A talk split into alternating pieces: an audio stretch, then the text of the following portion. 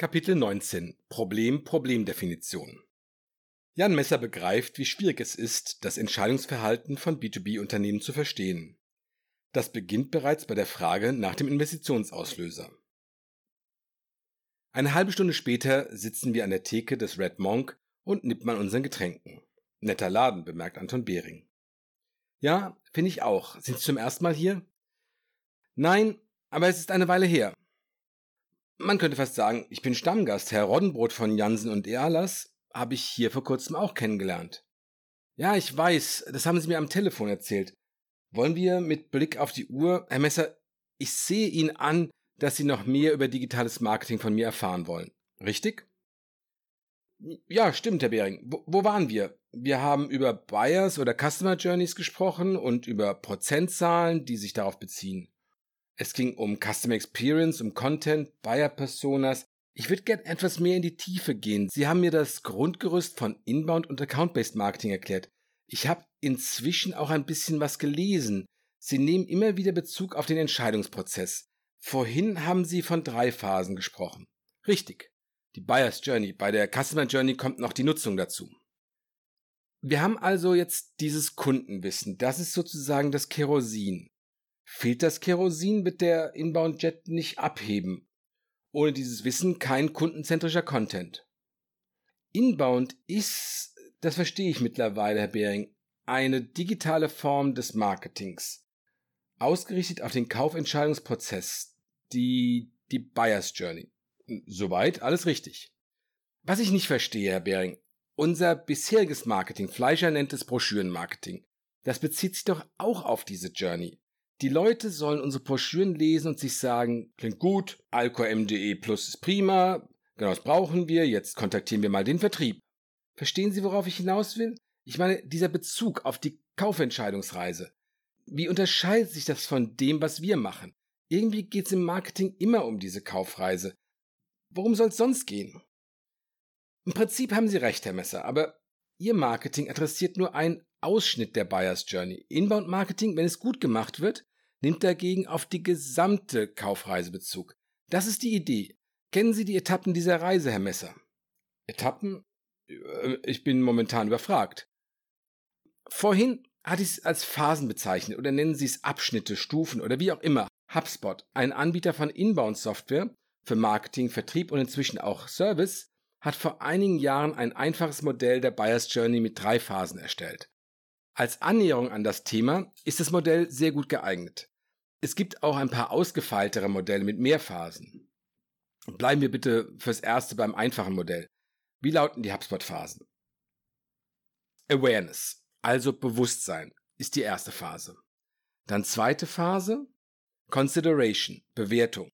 Und schließlich letzte Phase, Decision, also Entscheidung gilt für den B2B wie für den B2C-Bereich. Klassisches Beispiel von HubSpot, Awareness, ich habe Halsschmerzen und fühle mich elend. Consideration, aha, mich hat wohl eine Streptokokkeninfektion erwischt. Was kann ich dagegen tun? Hm, Streptokokkeninfektionen lassen sich meist erfolgreich mit Antibiotika behandeln. Das scheint mir übertrieben, Herr Messer, aber es ist nur ein Beispiel. Herr Messer, Decision-Phase. Ich könnte meinen Hausarzt aufsuchen oder in die Apotheke. Ich entscheide mich für den Hausarzt, weil die Symptome mir zu schlimm erscheinen. Klingt simpel. Ich mache es etwas komplizierter. Schauen wir uns die Sache bei komplexeren B2B-Lösungen an. Wir werden bei vier Phasen landen. Gehen wir dazu tiefer ins Detail. Mit komplexer B2B-Lösung wäre zum Beispiel ein BDE oder MDE-System gemeint. Ja, zum Beispiel. Oder andere Business-Software, eine Beratungsleistung, eine Kältemaschine oder ein Feuerwehrauto. Sie erinnern sich, dass wir häufig nicht einen einzelnen Entscheider haben, sondern ein Gremium. 6,4 Stakeholder im Schnitt, arithmetrisches Mittel. Sehr gut, Herr Messer. Das sind Leute mit verschiedenen Rollen, die haben verschieden gefärbte Brillen auf und sehen die Welt deshalb unterschiedlich. Jeder betrachtet die Sache aus dem Blickwinkel seines Bereichs. Richtig, Herr Messer. Oder wie es die Psychologen ausdrücken, diese Stakeholder haben unterschiedliche mentale Modelle. Deswegen ist es schwierig, zu einer gemeinsamen Entscheidung zu gelangen. Das fängt schon bei der Definition des Problems an. Es ist keineswegs so, dass die Entscheider am Anfang alle unisono berichten, wir wissen, wir haben Problem X, wir müssen es anpacken und Geld in die Hand nehmen um es aus der Welt zu schaffen. Wie lösen wir dieses Problem am besten? So ist das aber nicht. Manchmal wissen sie nicht mal, dass sie ein Problem haben oder welches. Ist normal nicht so einfach? Nein, ist es nicht, Herr Messer. Ein Beispiel. Wir haben im letzten Jahr ein Projekt für einen Business Intelligence Anbieter durchgeführt. BI, das ist auch Anwendungssoftware. Da sind Sie nicht weit weg von BDE und MDE. Genau. Per se könnte man jedes komplexere B2B-Produkt als Beispiel anführen. Auf jeden Fall habe ich die Interviews für dieses Projekt geführt. Da wurde mir einiges klar. Ich sprach mit einem Projektleiter aus dem Mittelstand. Die neue Software hatten sie gerade implementiert. Mich interessierte, was die ganze Sache ausgelöst hatte, das Ereignis, das die Kaufreise in Gang brachte. Ich fragte also, wie kam es, dass sie sich auf die Suche nach einem BI-System begeben haben? Womit hat die Story begonnen? Er antwortete wie aus der Pistole geschossen. Das waren Lieferschwierigkeiten. Scheinbar eine einfache Sache. Genau, Herr Messer, es ging weiter. Wir wussten, wir haben Problem X hier, Lieferschwierigkeiten. X musste aus der Welt geschafft werden. Dann, jetzt wird's spannend, erklärte er folgendes. Die Servicequalität war oder ist aufgrund der schlechten Lieferqualität bescheiden. Die Disposition funktionierte nicht, die Produktionszeiten waren zu lang. Äh, Sekundärbering. Was war das Problem? Ja, jetzt wird die Sache kompliziert. Was war das eigentliche tiefer liegende Problem, das weitere Probleme verursachte? Hatte diese Firma primär ein Produktionsproblem, ein Distributionsproblem, ein Logistik- oder ein Serviceproblem? Darüber kann es unterschiedliche Ansichten geben. Die Komplexität war so groß, dass sie die Abhängigkeiten und die Auswirkungen der einzelnen Probleme nicht verstanden oder analysieren konnten. In diesem Fall haben sich die Stakeholder auf folgende Kausalkette verständigt. Das Grundproblem, das es zu beseitigen gilt, sind die zu langen Produktionszeiten. Die führen dazu, dass die Disposition nicht funktioniert, was wiederum zu Lieferschwierigkeiten führt. Und was wie darin resultiert, dass die Servicequalität bescheiden ist? Ja, genau wusste es keiner, Herr Messer, weil Zahlen fehlten. Kurz und gut. Sie müssen den Auslöser und die Problemdefinition unterscheiden. Hm, das sind zwei Paar Schuhe. Ja, meistens. Der primäre Auslöser, das wahrgenommene Symptom, ist das eine. Das ist die erste Phase. Die spätere Problemdefinition, die zweite Phase, ist damit nicht identisch. Es gab konkrete Beschwerden von Seiten des Vertriebs. Das war der Prozessauslöser. Äh, weil die Kunden mit den Lieferzeiten unzufrieden waren. Genau, das ist das Symptom, Herr Messer. Aber was ist der Treiber?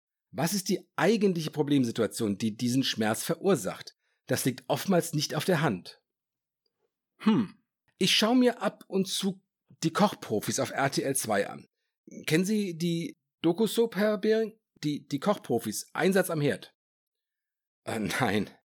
Da beraten Fernsehköche Gastronomen, deren Restaurants unter wirtschaftlichen Problemen leiden. Läuft immer gleich ab, zu wenig Gäste. Das wäre der Auslöser. Aber was ist der Grund dafür? Das wäre die, die Definition des Problems, würde ich meinen. Äh, ja, richtig. Meistens liegt es am Essen, aber nicht immer, Herr Bering, nicht immer. Der Grund kann auch die langweilige Speisekarte sein oder zu lange Wartezeiten. Die Profiköche probieren das Essen und erklären, das ist unter aller Kanone. Und der Betreiber behauptet, nein, an der Qualität des Essens liegt es auf keinen Fall. Ich find's lecker. Und die Gäste sagen auch, dass es ihnen schmeckt. Es kommen halt zu wenige. Ja, das ist ein anschauliches Beispiel. Der eigentliche Auslöser signalisiert Handlungsbedarf. Die Gäste bleiben aus. Wir müssen was tun. Erste Etappe hin zum Wandel. Zweite Etappe, häufig ein kontroverser Punkt, die Problemdefinition. Also, Definition des Problems ist die zweite Etappe der Phase des, der Buyer's Journey. Was ist die dritte? Dritte Etappe. Die Identifikation der Lösung. Herr Messer, nehmen Sie wieder unser Beispiel. Problemdefinition war, Produktionszeiten sind zu lange. Was ist die Problemlösung? Kürzere Produktionszeiten, würde ich schätzen. Sie haben es erfasst, Herr Messer. Wie lassen sich die Produktionszeiten verkürzen? Es kann mehrere Wege geben. Mehr Produktionsmitarbeiter, modernere Fertigungsmaschinen, bessere Arbeitsorganisation, all das.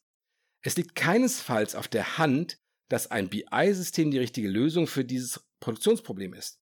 Schließlich lässt sich damit nicht steuern, sondern immer nur weiter analysieren. Okay, gibt's noch eine weitere Etappe auf der Käufertour, Herr Behring? Ja, die gibt es. Die Anbieterselektion ist die vierte und letzte Etappe. Wir sind uns einig, ein BI-System ist die beste Lösung, um unsere Probleme besser zu verstehen und am Ende zu lösen. Welcher Anbieter passt am besten zu uns, zu unserem Anforderungsprofil? CEB hat auch das untersucht. Die haben sich dafür interessiert, in welcher Phase eine Einigung, ein Konsens schwierig oder weniger schwierig ist. Und wie lautet das Ergebnis?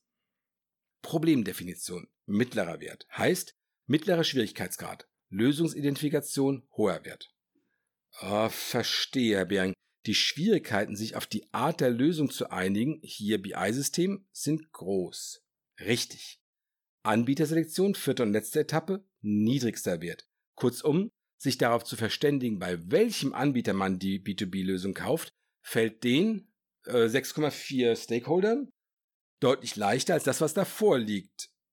Interessante Erkenntnis, Herr Bering. Wenn ich plötzlich einen stechenden Schmerz im unteren Rücken verspüre, Prozessauslöser, und mir die Diagnose Hexenschuss stelle, also starke muskuläre Verspannung, dann wäre das die Problemdefinition. Genau. Ich kann zum Arzt gehen und lasse mir eine Spritze geben. Mache ich nicht, wie ich mich kenne. Lieber denke ich drei Tage nach, wie ich die Schmerzen wegbekomme. Ich laufe zur Apotheke und frage nach einem Wärmepflaster. Lösungsidentifikation. Die Apothekerin erklärt mir, wir haben XY-Pflaster mit Sensitive Pads, Thermaquadrat Wärmeflies oder Kirschkern Wärmekissen, Selbstkleben. Darauf sage ich zum Beispiel, ich nehme Thermaquadrat, das Zeug mit den patentierten Wärmezonen und der langanhaltenden Wärmewirkung. Oder geben Sie mir das, was am billigsten ist. Anbieterselektion. Gar nicht schwer, stimmt? Sehr gut, Herr Messer. Kundenzentrisches Marketing unterstützt den Kaufentscheidungsprozess, hat mir festgestellt. Sie haben vorhin eingewandt, dass das auch für produktzentrisches Marketing gilt, wie Alco Solutions es betreibt. Sie haben recht, jetzt sind wir aber an einer Stelle, wo wir das genauer betrachten können. Auf welcher Phase der Buyers Journey ist klassisches produktzentrisches Marketing ausgerichtet? Äh, puh, ich versuch's mal. Es ist wohl vor allem auf die vierte Phase, die Anbieterauswahl. Richtig, Herr Messer. MDE Plus hat, was weiß ich, patentierte Analysezellen für automatische Tiefenerfassung. Schön und gut. Aber damit das wirkt, müssen ihre Kunden die schwierigeren Reiseetappen, die Problemdefinition und die Lösungsidentifikation bereits erfolgreich absolviert haben. Sie müssen erstens wissen, dass Problem X das Symptom verursacht. Zweitens müssen sie wissen, dass ein MDE-System die richtige Lösung ist, um X aus der Welt zu schaffen. Ja, das ist wahr, Herr Behring, hat Hand und Fuß, was Sie sagen. Wenn der Gegenstand des Marketings die Buyer's Journey ist, warum konzentrieren Sie sich dann auf die letzte von vier Phasen? Auf die, die am leichtesten fällt, die mit dem niedrigsten Schwierigkeitsgrad, in der es schon den direkten Kontakt mit dem Vertrieb gibt, der individuell auf die Fragen des Kunden eingehen kann. Ja, da, da fragen Sie mich was, Herr Behring. Marketing sollte den gesamten Entscheidungsprozess unterstützen, von A bis Z. Klingt logisch, gebe ich zu. Herr Messer, wenn Sie die Entscheidungsreise systematisch beeinflussen wollen, müssen Sie von Anfang an mit dabei sein. Äh, schon bei Reiseantritt. Exakt. Zu Ihren Gunsten beeinflussen heißt nicht, die Leute über den Tisch zu ziehen und ihnen eine Lösung aufzuschwatzen, die keiner braucht. Das heißt vielmehr, potenzielle Kunden für die Alcor MDE Plus die richtige Problemlösung ist, zu überzeugen, dass MDE Plus die passende Software ist. Wir sollen den Leuten helfen, ihre Probleme zu lösen, ihr Unternehmen voranzubringen. In dieses Porn blasen sie sich zum ersten Mal, Herr Bering. Das wirkt sympathisch, keine Frage, aber auch sehr idealistisch. Ich meine, Alco Solutions ist nicht der Dalai Lama, sondern eine profitorientierte Firma. Wir müssen Geld verdienen. Wir müssen vor allem uns selbst helfen und mehr BDE Plus und MDE Plus Systeme losschlagen. An wen auch immer, wenn Alcor MDE Plus den Kunden voranbringt. Gut. Wenn nicht, auch gut. Hauptsache, das System ist verkauft und wir verdienen Geld. Klingt vielleicht hart für einen Idealisten wie Sie. Einspruch. Ich bin kein Idealist, ich bin Kaufmann, Herr Messer. Ich weiß durchaus, wie man Geld verdient. Darum geht es hier, oder? Nicht so ungut, ich wollte Ihre Gefühle nicht verletzen. Ich habe ein dickes Feld, kein Problem, Herr Messer. Kommen wir nochmal zu den Untersuchungen von CB bzw. Gartner. Das sind keine reinen Statistiker. Die führen qualitative Studien durch. In Interviews haben sie sowohl Durchschnitts- als auch Starverkäufer befragt. Die mittelmäßigen Sales Reps erklären, ich muss eine Beziehung zu einem Entscheider im Kundenunternehmen aufbauen, um mein Produkt zu verkaufen. Der Average Performer behauptet das. Ja, Herr Messer. Und was kommt von den Star Performern? Was meinen Sie? Was erklären die, die das meiste Geld reinholen? Hm, ich bin ganz ohr. Die Vertriebsleute mit den höchsten Umsätzen berichten unisono, mein Job ist, dafür zu sorgen, dass der Kunde die bestmögliche Entscheidung für sein Unternehmen trifft. Echt? Das ist erstaunlich, muss ich zugeben, Herr Behring. Sie sehen, diese Leute nehmen eine andere Perspektive ein als die Durchschnittsverkäufer. Oder sie sagen, ich sehe mich nicht als jemanden, dessen Job es ist zu verkaufen. Meine Aufgabe besteht einzig und allein darin, meinen Kunden zu helfen. Sagen Sie, ich will nicht unhöflich sein. Würden Sie mit mir eine rauchen gehen? Draußen auf der Straße? Äh, nun, ich rauche nicht, aber ich gehe gerne mit Ihnen an die frische Luft, Herr Messer.